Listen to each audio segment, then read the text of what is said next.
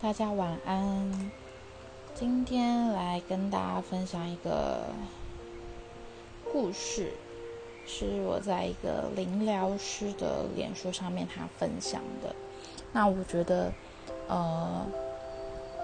他这篇文章其实我觉得很能够在 First Story 上面跟大家分享，就是因为我们在 First Story 上面就是用声音来传达我们的故事。那他这篇故事是在讲说，声音及情绪往往比文字或语言更直接传达心性。透过我们每天所说的话，每一个词汇都有着力量去创造。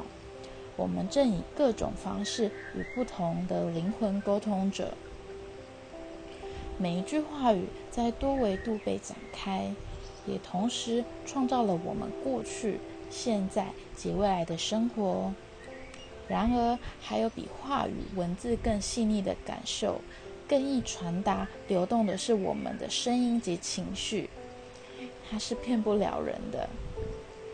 文字可以包装，话语能够修饰，但声音及情绪在起心动念间已了然于心。较敏感的人在声音中会嗅到浮动的情绪，在情绪波间能感受到心灵的悸动、悲愤、伤怀，甚至是悔恨及愧疚。但是难厘清的是，那样的波动和自己被激起的心念间是否有自己的创伤及情绪。那我想在分享这个故事的一个，这是为什么会想分享这个故事，因为我觉得第一就是我们在 First Story 上面都是用声音来分享自己的故事。那其实在了解自己的过程当中，很常是因为我们在跟别人对话的时候，我们脱口而出的东西能够让我们更了解自己。所以当你在对谈当中，你可以去了解自己内心在想什么，跟你自己的想法。尤其是当你在述说你自己的故事的时候，你把以前的那些东西重新拿出来回味，或是重新拿出来提起的时候，是否内心有不一样的感觉？而那些感觉是悲伤的吗？是生气的吗？还是开心的？